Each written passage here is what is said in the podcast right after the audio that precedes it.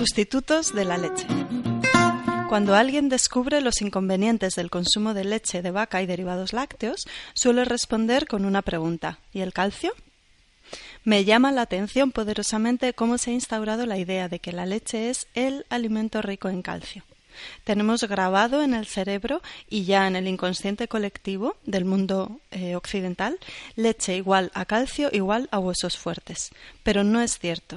Si lo fuera, las personas que más leche y derivados lácteos consumieran deberían ser las poseedoras de los huesos más fuertes del planeta, y esto no es así. De hecho, los países del mundo que más productos lácteos consumen son también los que más osteoporosis padecen. Sí es cierto que la leche de vaca tiene mucho calcio, pero esto no ayuda a prevenir la osteoporosis y puede incluso empeorarla. En la Universidad de Harvard de Estados Unidos se hizo un estudio sobre 78.000 mujeres adultas en las que se valoraba el consumo de leche de vaca y el riesgo de padecer alguna de las fracturas típicas de la osteoporosis, la, de cadera y la de antebrazo, como un medidor del riesgo de padecer esta enfermedad. Se la siguió durante 12 años y se vio que un mayor consumo de leche por parte de las mujeres no las protegía frente al riesgo de osteoporosis. Numerosos estudios científicos han demostrado ya cómo la prevalencia de osteoporosis aumenta entre las personas que más leche consumen o cómo aumenta la prevalencia de osteoporosis de manera llamativa en personas que sin haber tomado nunca leche animal antes empiezan a tomarla. La leche no es una buena fuente de calcio y hay dos razones principales por las que esto ocurre. Primero, el desequilibrio mineral y segundo, la acidificación del medio interno. En general, la absorción intestinal del calcio es baja, pero cuando se trata de absorber el calcio procedente de la leche de vaca o de los derivados lácteos, esta proporción baja aún más. Solo absorbemos en torno al 25% del calcio de la leche. No se conoce exactamente el mecanismo subyacente, pero parece que es debido al bajo contenido en magnesio de la leche, que es el mineral que facilita la absorción intestinal del calcio. Además, la leche tiene mucho fósforo y para que la mineralización de los huesos sea adecuada, la proporción de minerales, fósforo, magnesio y calcio debe estar equilibrada. Una buena asimilación del calcio por parte del hueso requiere una proporción de fósforo respecto al calcio y al magnesio de 2 a 1, es decir, que haya doble cantidad de fósforo para la misma cantidad de calcio y magnesio. En la leche de vaca hay un exceso de fósforo y un defecto de magnesio, por lo que esa relación queda muy desproporcionada y el calcio no se incluye correctamente en la trama ósea. Además, queda un exceso de calcio que no está incorporándose a los huesos y este termina precipitando a modo de cálculos renales o biliares o eh, se deposita en las superficies de los huesos y forma esas excrecencias óseas que se llaman osteofitos o en el lenguaje común picos del oro típicos de la artrosis o se deposita en las superficies de las articulaciones o en los riñones o en las paredes arteriales por ejemplo y favorece la arteriosclerosis. Y no solo no absorbemos ni utilizamos adecuadamente el calcio de la leche, es que además, para compensar la acidez generada por las proteínas lácteas, el organismo utiliza sales básicas de calcio del hueso, y esto favorece la desmineralización. El pH sanguíneo debe mantenerse siempre dentro de unos límites muy estrechos. Pues bien, la acidificación del medio interno secundaria al consumo de leche y derivados lácteos, originada por las proteínas de la leche, arrastra calcio del hueso, puesto que este es uno de los sistemas que el organismo emplea para equilibrar el pH sanguíneo. Es tan importante el equilibrio del pH que el organismo sacrifica la salud de los huesos para corregirlo, favoreciendo la desmineralización. Entonces, ¿cuáles son buenas fuentes de calcio? Lo mejor es elegir alimentos ricos en calcio y magnesio, que facilitará la absorción intestinal del calcio, alimentos que se absorban bien y alimentos que no acidifiquen el medio interno. Pues estos son algunos de ellos. Los alimentos más ricos en calcio son las algas, sobre todo los tipo iziki y wakame. En Occidente no estamos muy habituados al consumo de algas, pero podemos incluirlas en ensaladas templadas, en guisos o, por ejemplo, añadirlas a la cocción de las legumbres o del arroz. Además, añadir un trocito de alga kombu acelera y facilita la cocción del arroz, por ejemplo, de las legumbres. O sea que ahí tenemos un doble beneficio. Por un lado obtenemos los nutrientes de las algas y por otro nos facilitamos la cocción y la aceleramos un poquito. Y por supuesto optar por los platos orientales como el delicioso sushi. El sésamo tiene 10 veces más calcio que la leche de vaca. Puedes añadir una cucharada de semillas de sésamo, por ejemplo, en los cereales del desayuno o en la ensalada o en una compota de frutas.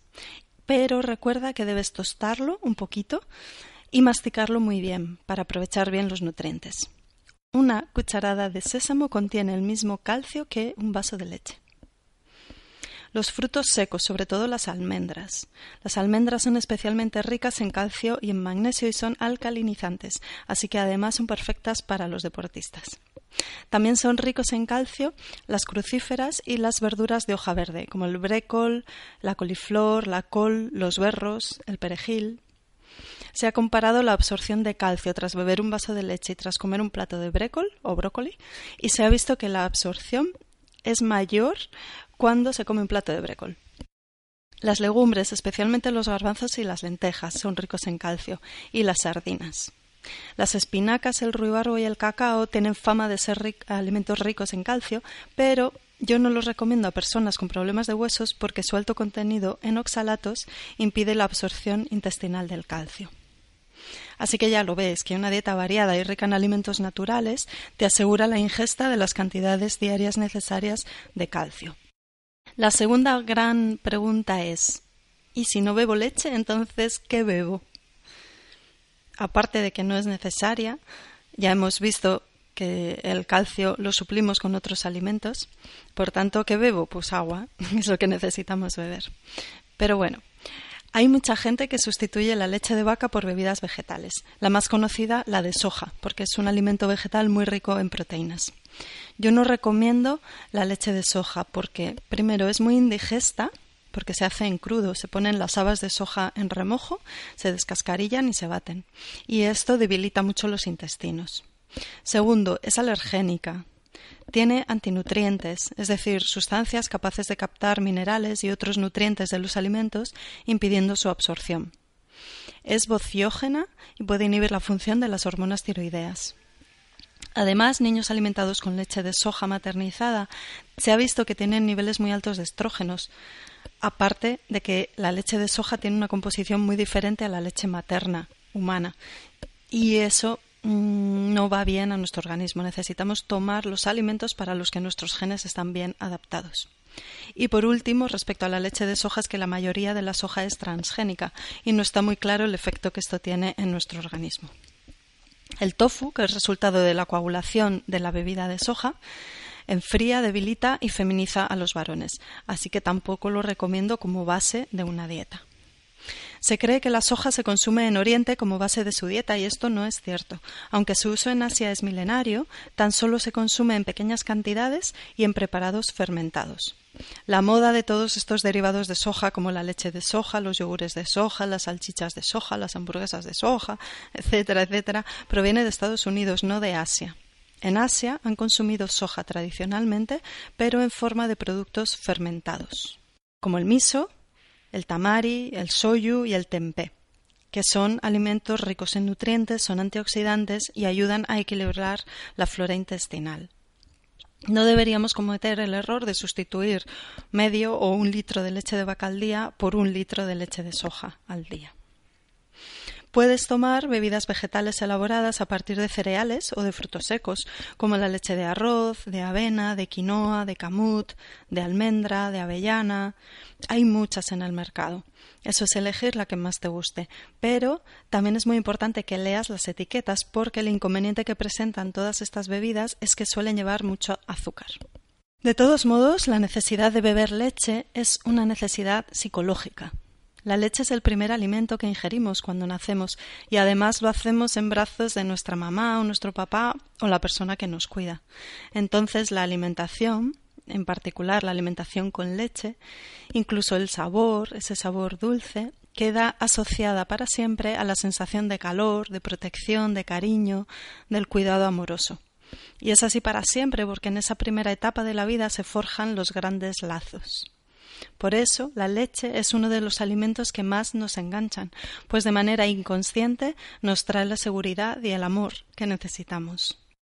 Si quieres beber leche, la mejor para nosotros los humanos es la de cabra, porque estamos mejor adaptados a ella, ya que fue la primera leche que consumimos cuando empezamos a domesticar y a ordeñar a los animales. También te van bien la de oveja y la de búfala, porque son las más parecidas en composición a la leche humana. Si quieres consumir leche de vaca y sus derivados lácteos, entonces te, recomiendo que lo hagas solo de vez en cuando, no a diario, preferiblemente en sus formas fermentadas, yogur, queso, kéfir, y que elijas los de mejor calidad, la leche y los derivados lácteos de vacas alimentadas con pasto y de producción ecológica, porque así evitas el efecto perjudicial que tiene en tu salud eh, el contenido en sustancias químicas.